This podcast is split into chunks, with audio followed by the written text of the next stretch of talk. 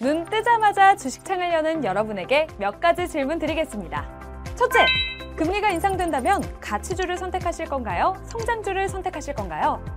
둘째, 국제유가가 상승한다? 에너지주에 투자해야 할까요?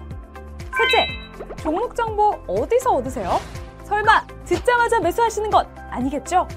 만약 이 질문에 자신있게 대답하지 못한다면 여러분은 기초 부족! 하루 30분 투자보다 투자 공부에 투자하세요. 여러분의 자산 규모가 완전히 달라집니다. 주식 투자 클래스로 여러분의 투자 방정식을 만드시기 바랍니다.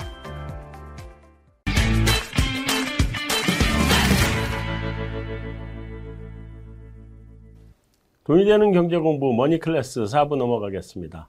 이번에는 이제 글로벌 증시 전망인데 주로 미국, 중국이 되겠죠. 미국을 대표적으로 보고 중국 약간 볼 정도인데, 음, 먼저 미국 3분기 성장률 좀 이제 하향되면서 4분기나 내년도 다 낮춰야 되는 거 아니냐. 추가적으로. 그런 얘기 나오고 있는 것 같은데, 지금 더 하향해야 돼요? 저는 4분기 성장률은 그래도 3분기보다는 좋지, 그러니까 4분기 성장률은 3분기보다는 높게 나올 것 같고요. 음, 그렇다는 얘기는 바닥을 통과했다? 네. 그러니까 그 3분기 때는 어쨌든 공급 부족 이슈랑 네. 델타 변이 때문에 영향을 분명히 좀 받은 것 같은데 네네. 지금 그 3분기 성장률과 함께 발표된 뭐 미국의 그 개인 소비라든가 이런 데이터들 보면은 네. 9월달 지표들은 그렇게 나쁘진 않았습니다. 음, 그러니까 7, 8월이 좀 안 좋았고 9월부터는 조금 높아지는 모습을 나타냈었기 때문에 저는 뭐 4분기 성장률은 3분기보다는 좋을 거다라는 음. 쪽에 좀 더 생각을 좀 하고 있고요. 네. 다만 이게 이제 반등의 어떤 폭이 음. 좀 가파를 거냐 아니면 은 그냥 좀 밋밋할 거냐 이 부분은 좀 아직까지는 좀 확신이 없는 없습니다. 음, 어느 정도일지는 그건 확신이 없다. 자, 근데 내년도 미국 증시에 대해서 뭐 의견들이 엇갈리는 의견들이 많아요. 뭐 전반적으로 뭐 그렇게 내년을 아주 밝게 보지는 않지만 그럼에도 불구하고 미국 증시는 옛날에도 예전에도 코선프 때도 보면 10년 동안 골디락스를 했잖아요. 이거 와 이거 와서 터져서 팬데믹 와서 터져서 꺾어졌지 안 그랬으면 좀 더 갔을 것 같은데.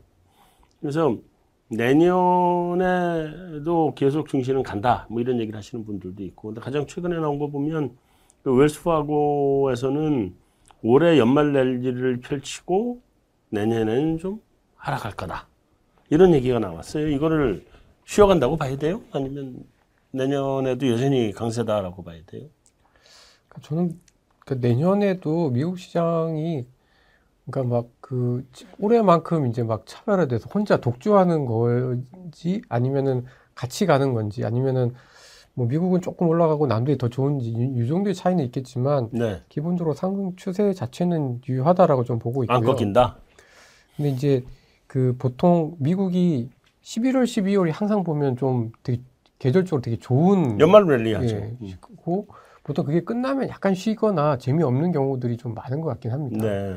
근데 이제 그거를 과연 이제 조정으로 보고 쉬어가는 건 그냥 조정으로 볼 건지 아니면은 그냥 그래도 많이 올랐다가 좀 쉬었다가 다시 가는 중간 단계로 볼 건지의 차이인데 네. 저는 중간 단계 그 쉬어가는 단계가 아닐까라고 네. 예상을 좀 하고 있고요. 네. 사실 저는 이제 내년도 물론 이제 올해보다 미국 기업들의 이익이 이제 내년도 기업 이익이 좀 줄긴 그 둔화가 되긴 하겠지만 네.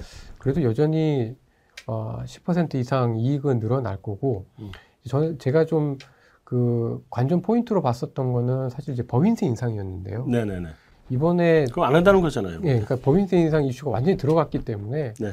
사실 뭐 크게 미국 시장, 그러니까 미국 기업들의 이익이 늘어나는 거에 대한 제약 요인이 사실 그렇게 많지는 않은 것 같습니다. 음, 다만 그러면- 이제 한 가지 그 자사주에 대해서 세금을 거둔다는 얘기들이 이제 미국 그 조금씩 얘기가 나오고 있는데 네. 실질적인 배당이다 그거죠. 예, 이제 그 부분이 조금 미국 시장에 영향을 좀 줄 수는 있을 것 같다는 생각이 좀 드는데요. 음, 그런 세금 이슈가 없다고 하면 네. 그래도 내년도에 미국 뭐 경제 성장률도 한 3% 초중반대, 뭐 기업 이익은 뭐 10%, 11%이 정도 이익 정도가 나, 나오게 되면 올해 물론 미- S&P 500이 뭐 20% 나왔으니까 내년에도 20% 간다 이건 아니지만 네. 적어도 내년에도 뭐 한60% 이상의 주가 상승은 충분히 좀 기대해 볼 만한 게 아닌가 뭐라고 좀 기대를 하고 있습니다. 네, 뭐 계속 우리 허 이사님 다 서학개미 하라고 그러시네요.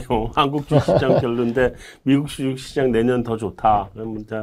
어쩔 수 없습니다. 제가 저도 평소에 얘기했던 것처럼 어, 내년 되면 국내 주식 다 정리하고 전 미국으로 넘어가겠습니다. 뭐 확실하게 확인 사살 해주시니까. 자, 그 어쨌든 합의는 미국 주시장이 내년 되면 좀 하방으로 하방 압력을 받을 거고 그 기간이 뭐 한 3개월에서 6개월 정도는 갈 거다. 그랬던 얘기는 내년 상반기는 미국 주시장이 별로 안 좋을 것 같다라고 얘기를 하는 것 같은데 그 부분에 대해서는 뭐 동의를 하시나요? 아니면 그 저는 오히려 음.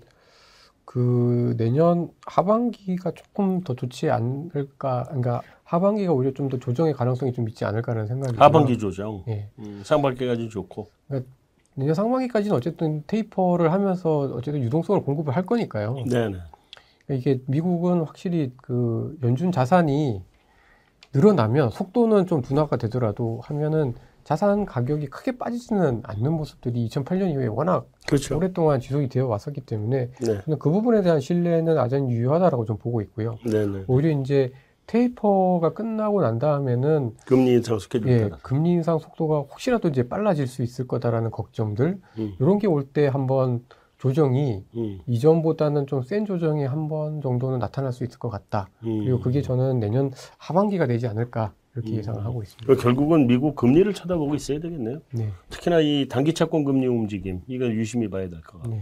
어, 알겠습니다. 그럼 미국 주식 빼고 중국으로 가요? 어떻게 해요? 그래도 미국이 제일 낫다고 하는 분들도 있고. 그러니까 미, 그 미국을 좀 중국보다 좋게 보는 이유는 어, 여전히 미국이 비싸지만 네. 그러니까 주주에 대한 태도 자체가 좀 차이가 있는 것 같습니다. 네. 그러니까 이번에 중국의 어떤 그 인터넷 기업들 규제나 특히 뭐 온라인 교육 업체들이나 게임 업체들에 대한 규제들을 보면은 네. 물론 뭐 나름의 중국의 나름의 어떤 고유의 정서와 그 이유가 있긴 하겠지만 확실히 이제 주주에 대한 그 태도에 있어서 큰 차이를 좀 보여주고 있고, 있는 것 같고요. 네. 특히 저는 미국에서도 사실 이제 반독점에 대한 이슈가 계속 오랫동안 지속이 됐었는데 네. 미국은 어쨌든 소비자 중심으로 생각을 하고 있는 것 같아요. 네. 그러니까 독점스럽지만 이게 정말 소비자들한테 피해가 가느냐 안 가느냐를 가지고 이제 규제를 할 거냐 마느냐를 이제 판단을 하는 것 같고 그렇죠. 네. 중국이나 한국은 별로 그런 거 없이 그냥 규제를 하는 것 같거든요. 네네네. 거기서 가장 큰 차이가 있지 않나라고 음. 저는 좀 보고 있어서 음. 그래서 그 주주의 가치를 지켜줄 수 있느냐라는 어떤 어, 그런 부분, 음. 그다음에 그런 시스템이 있느냐라는 그런 부분에 있어서는 그래도 미국이 중국보다는 낫겠다라고 미국이 중국보다 여전히. 낫겠다. 근데 그래도 뭐 중국에 대해서 골드만삭스가 몇 개 반도체 종목 몇 개 또 이렇게 추천을 하기도 하던데, 그러니까 반도체 자체를 생산은 못해도 이번에 예, 예. 그 저기 성장판인가요? 이번에 새로 만드는 네. 뭐 이런 데 들어가는 것들에서 뭐 장비 만드는데, 그다음에 설계, 그다음에 뭐 뭐 이런 이런 데들을 추천을 하던데 그런 데 들어갈 만한 건가요? 어, 중국의 반도체는 좀 다르죠. 그러니까 그 전체적인 중국 시장은 사실 규제 리스크가 굉장히 좀 큰 반면에 네. 지금 그 규제를 넘어서서 오히려 이제 중국 정부가 좀 밀어주고 있는 산업이 바로 이제 중국의 전기차랑 음. 반도체 그다음 친환경 쪽입니다. 네네네. 그러니까 사실 중국은 그래서 좀 시장 전체로 접근하기는 쉽진 않아 보이고요.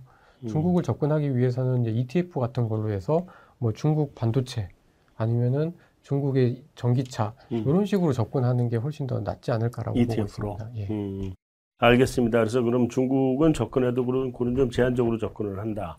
그리고 어, 그래도 중국보다는 여전히 미국이 낫지 않냐. 주주 중시 경영도 하고 주주 중시 정책을 쓰기 때문에 그게 나을 것 같다. 자, 그럼 다시 미국으로 돌아가서 그 빅테크 기업들 있잖아요. 뭐 네. 파영이라고 얘기하던 게 요즘 뭐 마마라고 하기도 하고 뭐 이런 것 같은데 여전히 이거 장기적으로 수익률 계속 낼 수 있다고 봐야 되나요? 근데 이제 좀 물론 이제 그 빵, 빵이 정말 그 대단한 거는 어 저번에도 잠깐 말씀드린 것 같긴 한데 이게 독점인데 네.